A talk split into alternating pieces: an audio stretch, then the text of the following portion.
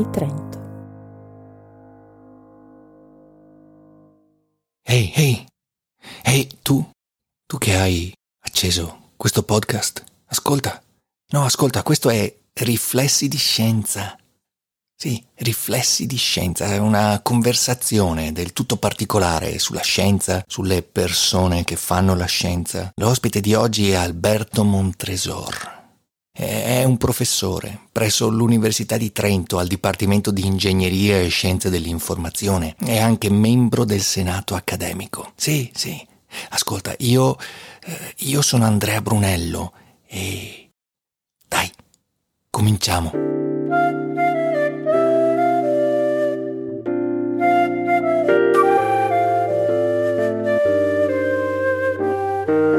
Con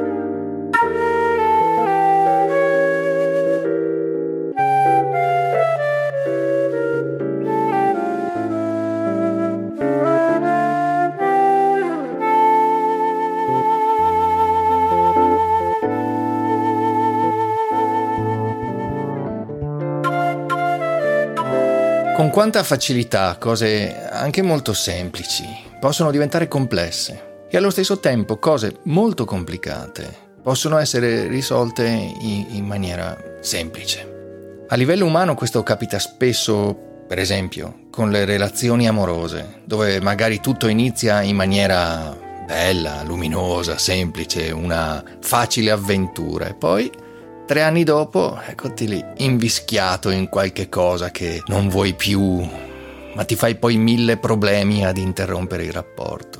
E questo noi lo sappiamo bene. Paul Simon la faceva facile, diceva There must be 50 ways to leave your lover. Devono esserci almeno 50 modi di lasciare il tuo compagno o la tua compagna, insomma, a seconda dei gusti. E invece la grandissima Mina cantava ti odio, poi ti amo, poi ti odio, poi ti amo, poi ti amo, poi ti odio, insomma una serie di volte, non lasciarmi mai più. Sei grande, grande, grande, come te, sei grande, solamente tu. Vabbè, insomma.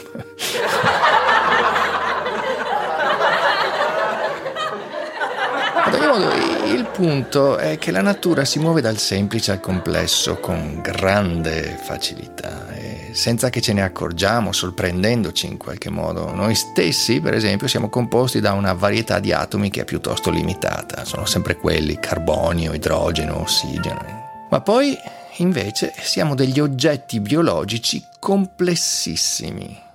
Il passaggio dal semplice al complesso è, è, è una delle cose più affascinanti e per molti versi misteriosa su cui appoggiare il pensiero. La vita stessa, che ha inizio da atomi e molecole inanimate, è veramente un, un vero mistero. C- come succede? Come può essere? Ci penso spesso a questa cosa e rimango sorpreso da quello che trovo. Anche nella nostra esistenza scopriamo che cominciamo il nostro viaggio di esseri umani in maniera piuttosto semplice, dai, diciamocelo, da bambini, magari leggendo un topolino, e poi, invece, qualche anno dopo, ci troviamo a confrontarci con problemi molto complessi.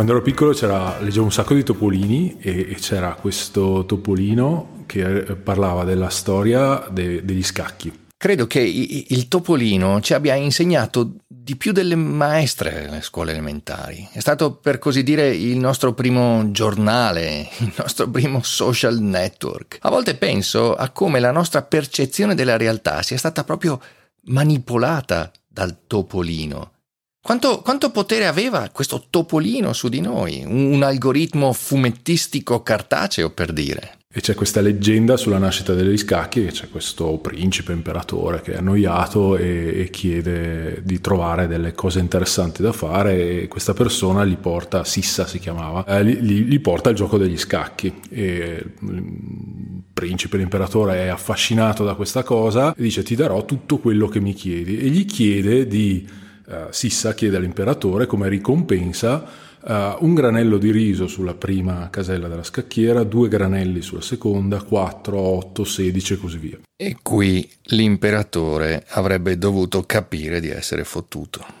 l'imperatore è contentissimo, una ricompensa da niente, finché poi eh, diciamo, i suoi cortigiani si rendono conto che è una quantità di riso enorme perché chiede, cresce in maniera esponenziale. Evidentemente l'imperatore non aveva letto il topolino.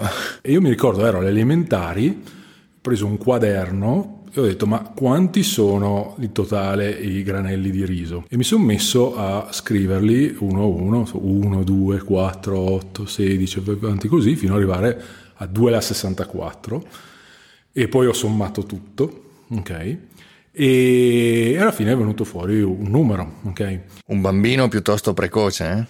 Comunque un computer avrebbe reso tutto un poco più facile. Qualche anno dopo, ero alle medie, ho ricevuto il mio primo computer, è un Commodore 64, classico per quelli della nostra generazione, e eh, mi sono ricordato di questa cosa. E ho iniziato a programmare anche per questo, perché mi sono domandato, ma avrò fatto giusto, avevo anche perso poi il, il foglio su cui avevo fatto il quaderno, su cui avevo fatto i calcoli e così via però ho scritto questo programma che era scritto malissimo, eccetera, però era quello che riuscivo a fare in seconda media, un programma in Basic, sono riuscito a calcolare eh, questo 2 alla 64, già che c'ero sono arrivato a 2 alla 1000 perché nella poca memoria che aveva quel calcolatore più o meno quello riuscivo a, a fare anche con le mie conoscenze. Un bambino precoce con l'anima dello scienziato, farsi domande e cercare risposte. Non è roba da tutti. Ci vuole una certa predisposizione mentale, una certa passione. Com'è che uno sceglie la propria strada?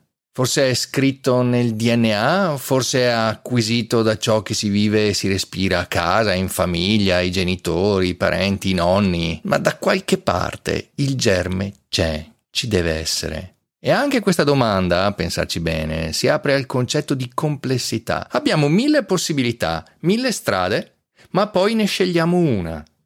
Perché? E ho ancora il foglio stampato con eh, il risultato e qualche anno fa ho controllato e ho fatto bene al tempo, eccetera. E, e, e, forse, diciamo, ci vuole una certa, magari anche deviazione mentale o una certa passione e così via, però sono quei momenti che hanno dato inizio alla mia passione per dire, ok, ho un problema matematico, che magari ha una soluzione analitica, sono, poi ho scoperto ci sono formule molto comode per fare quel tipo di calcolo, però mi interessava riuscire a risolverlo io con i mezzi che avevo e il computer diventava un mezzo espressivo.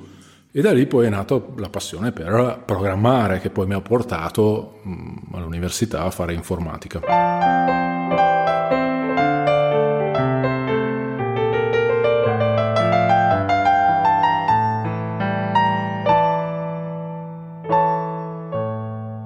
Negli anni Ottanta, quando uscì il Commodore 64, eravamo tutti ancora così innocenti.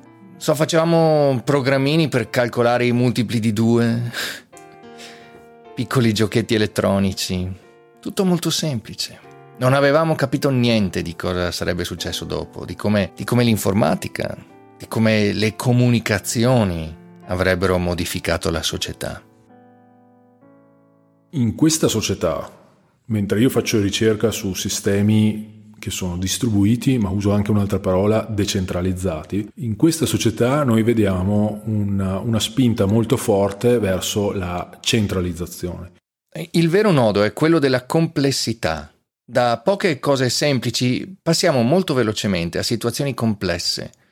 Prendiamo la questione della centralizzazione dei servizi.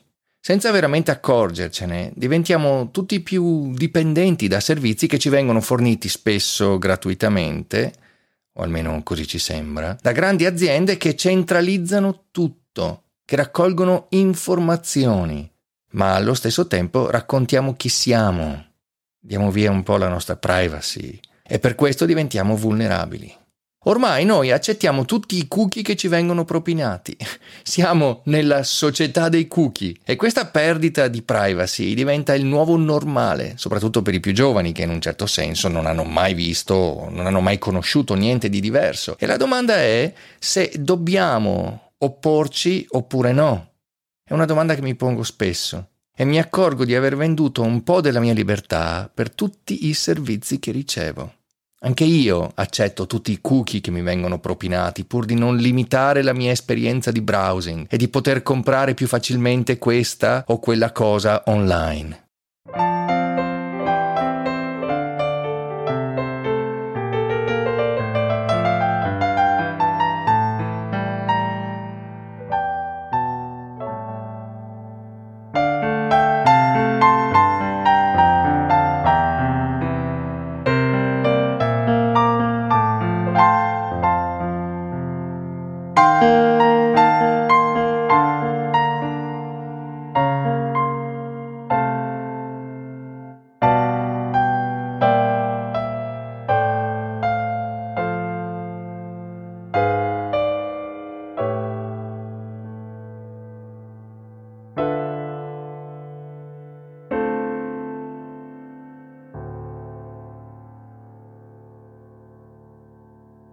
Tutto è su Google, tutto è su Facebook, tutto è su Microsoft, i loro data center e così via. E eh, questa è una risposta economica, cioè tu hai un, uh, un forte vantaggio economico ad avere tutto gestito in un enorme data center con un certo numero di dipendenti e utilizzando diciamo economia di scala per cui quando tu non utilizzi il computer qualcun altro lo utilizzerà al posto tuo e quindi diventa molto molto difficile per altri operatori economici competere con un servizio del genere. Ma ci sono dei momenti in cui eh, gli aspetti economici non, non, sono, non dovrebbero essere quelli più rilevanti, perché questo accentrare le informazioni significa sostanzialmente che sono sotto il controllo di pochi grandi player che in qualche modo possono decidere cosa appare e cosa non appare, nel bene e nel male. Anche se la natura punta sempre verso la complessità,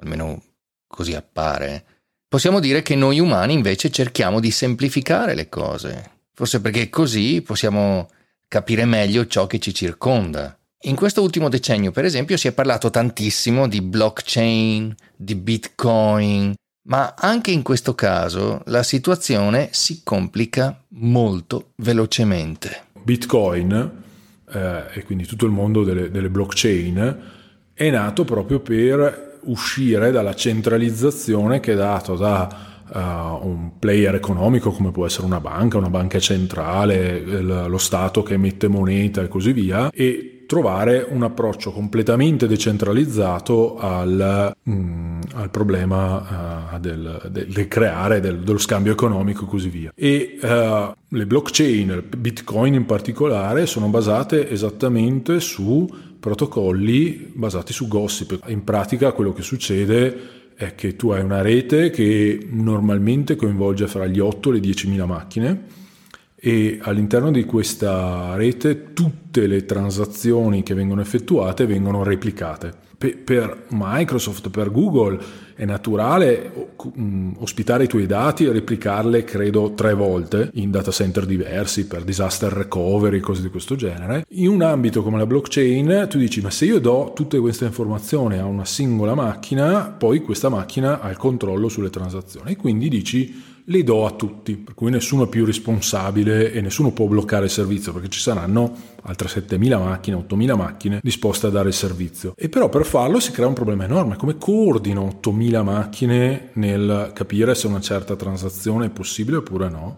Ecco, ancora una volta vediamo che quello che sembra facile si complica. Perché in principio è semplice dire distribuisco l'informazione su migliaia di macchine, così nessun furfante, imbecille, bastardo poco di buono può appropriarsene. Ma poi, come, come fai a verificare che l'informazione che tu hai distribuito su queste migliaia di macchine sia veramente di qualità, cioè che non sia stata manipolata? L'area di cui mi occupo ha un nome un po' strano, si chiama algoritmi epidemici e, eh, oppure di gossip, quindi epidemici, epidemia, e cosa c'è di più brutto di cui parlare in questo periodo e, e gossip, chiacchiere, dici cosa cavolo c'entra. Il punto è questo, ci sono delle, diciamo, delle entità come per esempio la chiacchiera o come un virus che in qualche modo amano replicarsi, amano andare in giro e cercare di toccare virtualmente ogni possibile o, o, o, fisicamente ogni possibile persona. E lo fanno in maniera molto casuale, non c'è un qualcuno che orchestra questo tipo di attività.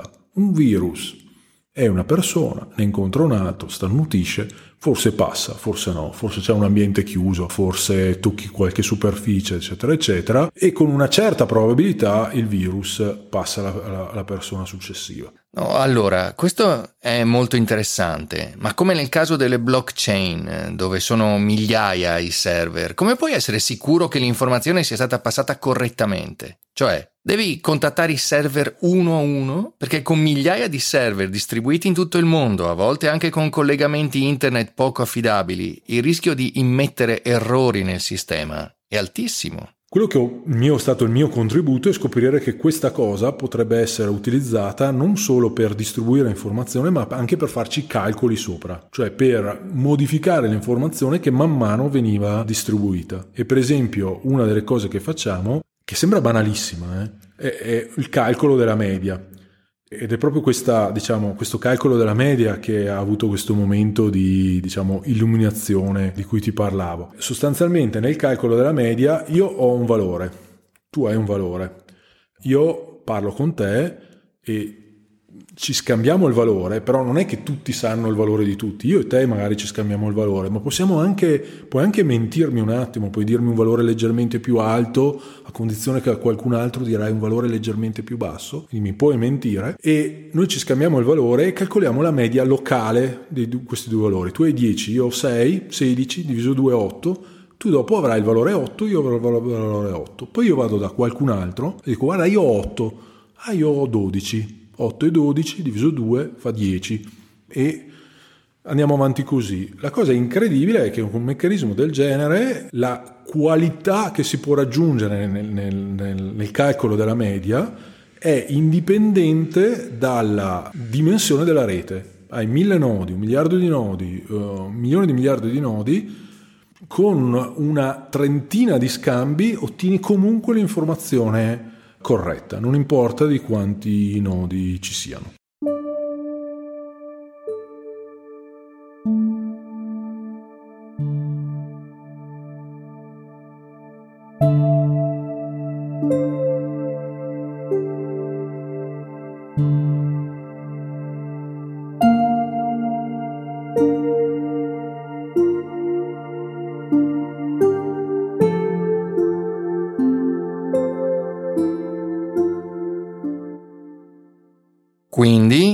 Tornare alle blockchain, ai bitcoin, non è necessario toccare uno a uno tutti i nodi del sistema, basta contattare per dire un sottoinsieme di alcune decine utilizzando il protocollo Gossip per avere una ragionevole certezza di avere informazioni di qualità. Ok, e questo rende possibile il fenomeno dei bitcoin.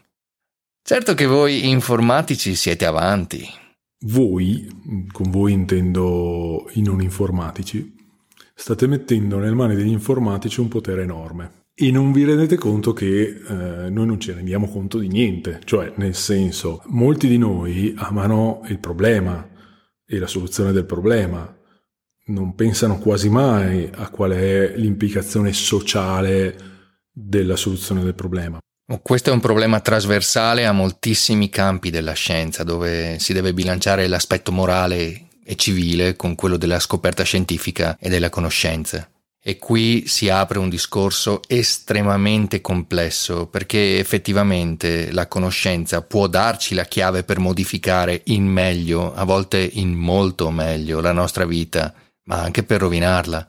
Pensiamo per esempio alla genetica o la ricerca chimica o all'informatica, no? Con i suoi complicatissimi algoritmi con cui abbiamo a che fare tutti i giorni. Ci sono algoritmi bellissimi che permettono di far parlare Obama o Tom Cruise, cose di questo genere. E la matematica che ci sta dietro, l'informatica che ci sta dietro è estremamente affascinante. E si crea una sorta di gara fra questi ricercatori e chi crea eh, l'oggetto artificiale più bello, più realistico e così via, misurato per esempio sulla capacità di ingannare le persone, perché in qualche modo devi stabilire qual è la tua metrica, se l'obiettivo è creare un video realistico, la persona, le persone non devono essere in grado di capire se non è realistico oppure no. E quindi eh, da un certo punto di vista dice sì, ma questa cosa potrebbe essere usata per uh, passare un certo tipo di disinformazione. Qui stiamo guardando negli occhi il mostro che potrebbe devastarci tutti. Perché il vero problema della nostra società è che facciamo fatica a fidarci che siamo sommersi da teorie cospirazioniste, c'è un enorme scetticismo verso le autorità, anche verso la scienza. Ma cosa succederà quando veramente non potremo più credere a niente di tutto quello che vediamo, che sentiamo, perché tutto sarà manipolabile? Su quale realtà potremo fare affidamento? Non sono gli economisti che decidono uh, le regole del gioco, adesso non sono neanche più i giuristi, nel senso i governi le, le, i parlamenti che spesso volentieri sono fatti da, da, da, giuristi che decidono veramente le regole del gioco. Spesso volentieri le regole del gioco sono decise da un algoritmo che ritiene di sapere che tu sei interessato a una certa cosa oppure no.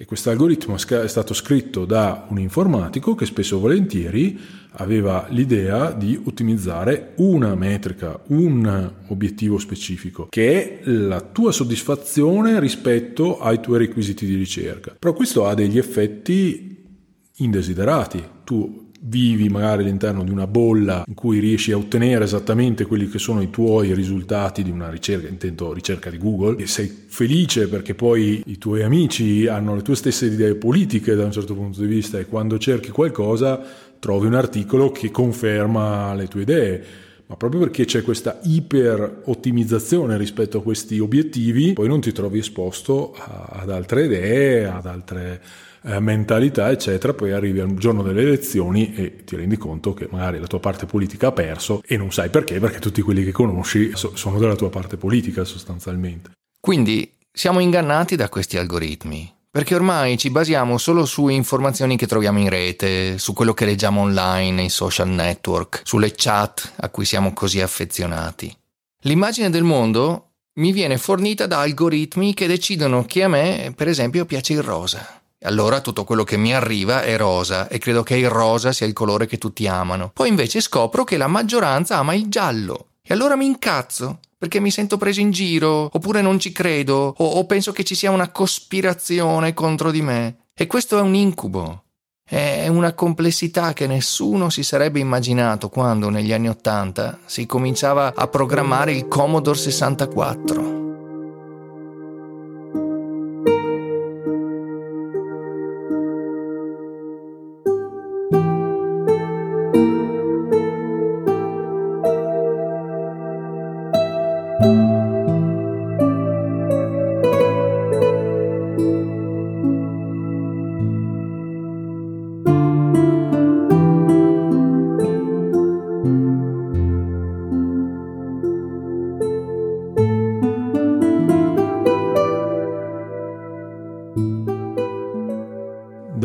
Punto di vista, secondo me, una parte fondamentale del, del mio ruolo è diffondere diciamo, la, la, la, coscienza del fatto che tutte le volte che consumi un prodotto informatico devi essere ben consapevole di quali sono le regole che stanno dietro. Sì, certo, d'accordo. Il potere socialista degli informatici. Io lavoro in università e sono molto fiero di lavorare in università e in questa università, ma questo vabbè, forse è anche un, un dettaglio. Ma effettivamente l'università è un bel luogo. il potere socialista dei professori universitari, informatici. Quando sei in università entri in contatto con un mondo, quello della ricerca, che ti apre la mente al non solo applicare quello che è già stato studiato, ma a porti delle domande e a trovare delle risposte. Beh, questo è il motivo per cui la società paga i ricercatori, per fare ricerca. Ma non solo, anche per educare, per formare i giovani e prepararli al lavoro e alle tante sfide della vita. Mi fa arrabbiare quando un docente universitario pensa che l'attività di ricerca sia l'unica cosa fondamentale e si dimentica dei suoi studenti. Eh sì, qualcuno di questi docenti c'è, purtroppo. Una delle cose che faccio era questo, diciamo, ciclo di seminari, questo seminario che faccio nel, nelle scuole di Trento in cui vado a parlare del potere sociale degli algoritmi. Il potere sociale degli algoritmi. Gli algoritmi che hanno potere sociale. È vero, è vero, sì, perché per sperare di uscire da questa complessità dobbiamo partire dai più giovani, dagli studenti.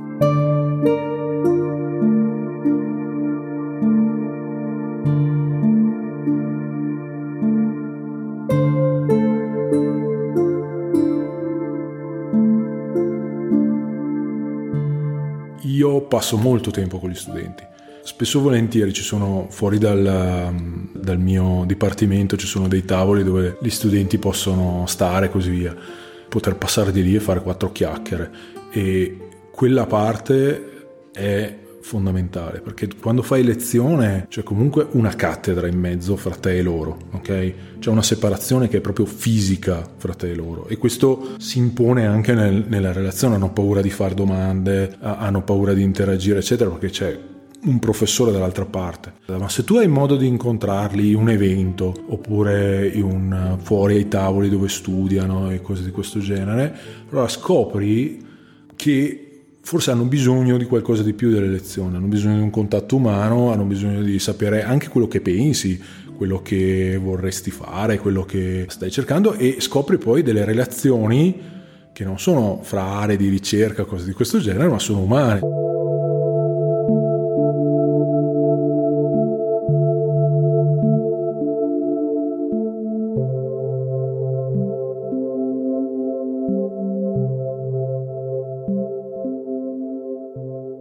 I giovani si trovano davanti a un mondo che è veramente complesso. È altro che il topolino della storia di Sissa con un granello di riso, poi due, poi quattro e così via. Questo è un mondo iperconnesso, iperdigitale, iperaggressivo, che però ci arriva soprattutto attraverso le lenti deformanti degli algoritmi. Forse siamo noi l'imperatore della storia di Sissa.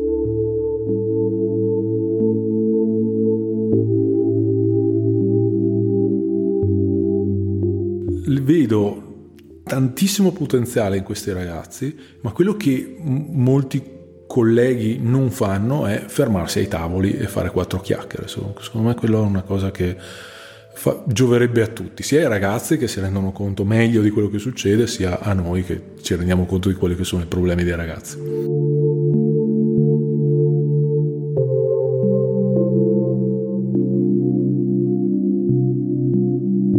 Il problema della consapevolezza e della curiosità.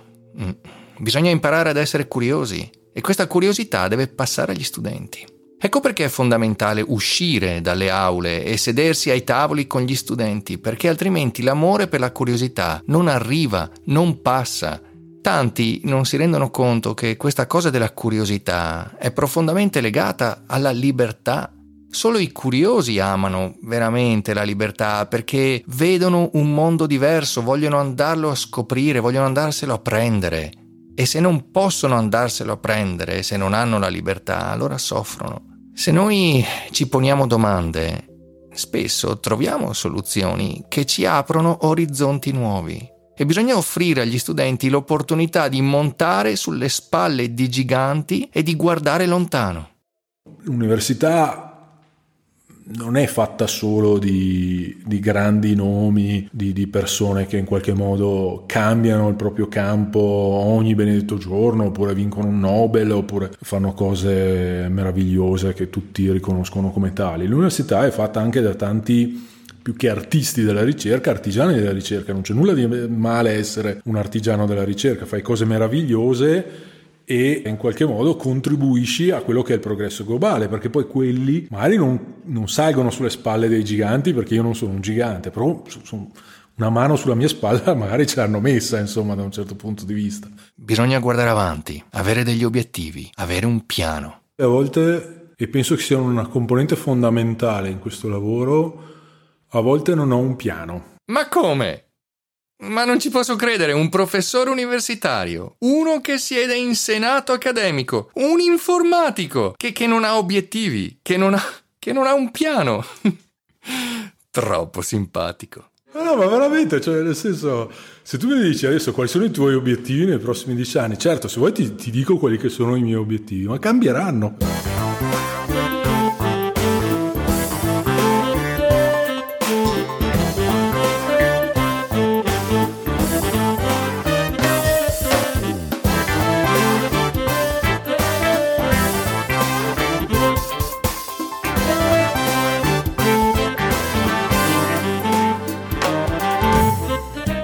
Insomma, riassumendo, un informatico che studia la complessità e la bellezza computazionale della natura, che ha a cuore la crescita umana e professionale dei suoi studenti, che fa una vita da sogno e... Io ho la libertà ogni giorno di decidere quelli che sono i miei obiettivi e, ed è un privilegio. Ah, ho capito, va bene, va bene. Allora, mm, visto che stiamo parlando di cose complicate... No mi pare di capire che posso chiedere anche qual è il senso della vita? Oddio, adesso questo, vabbè, adesso non so cosa cavolo risponderti, adesso stai un po', stai un po esagerando, eh. Io sto esagerando. Mi hai fatto venire l'ansia da algoritmi.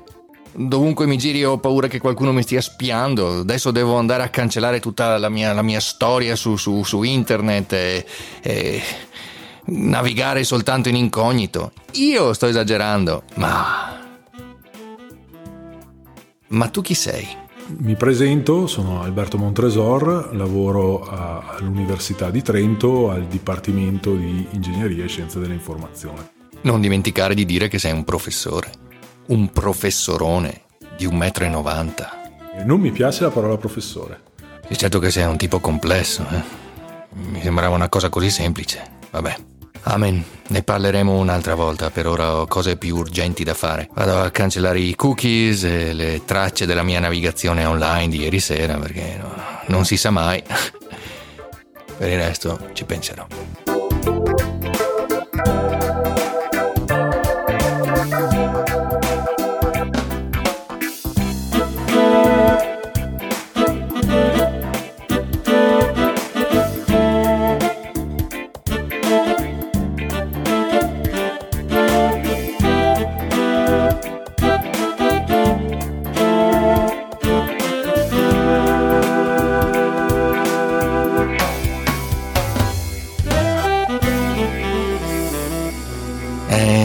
Tutte le cose hanno un termine e anche questa puntata è finita.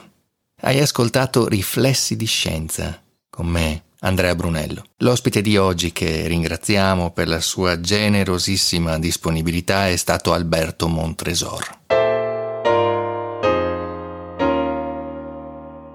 Riflessi di Scienza è una produzione dell'Università di Trento in collaborazione con Ardito Desio. Le musiche sono composte ed eseguite da Stefano Oss. Ciao ciao.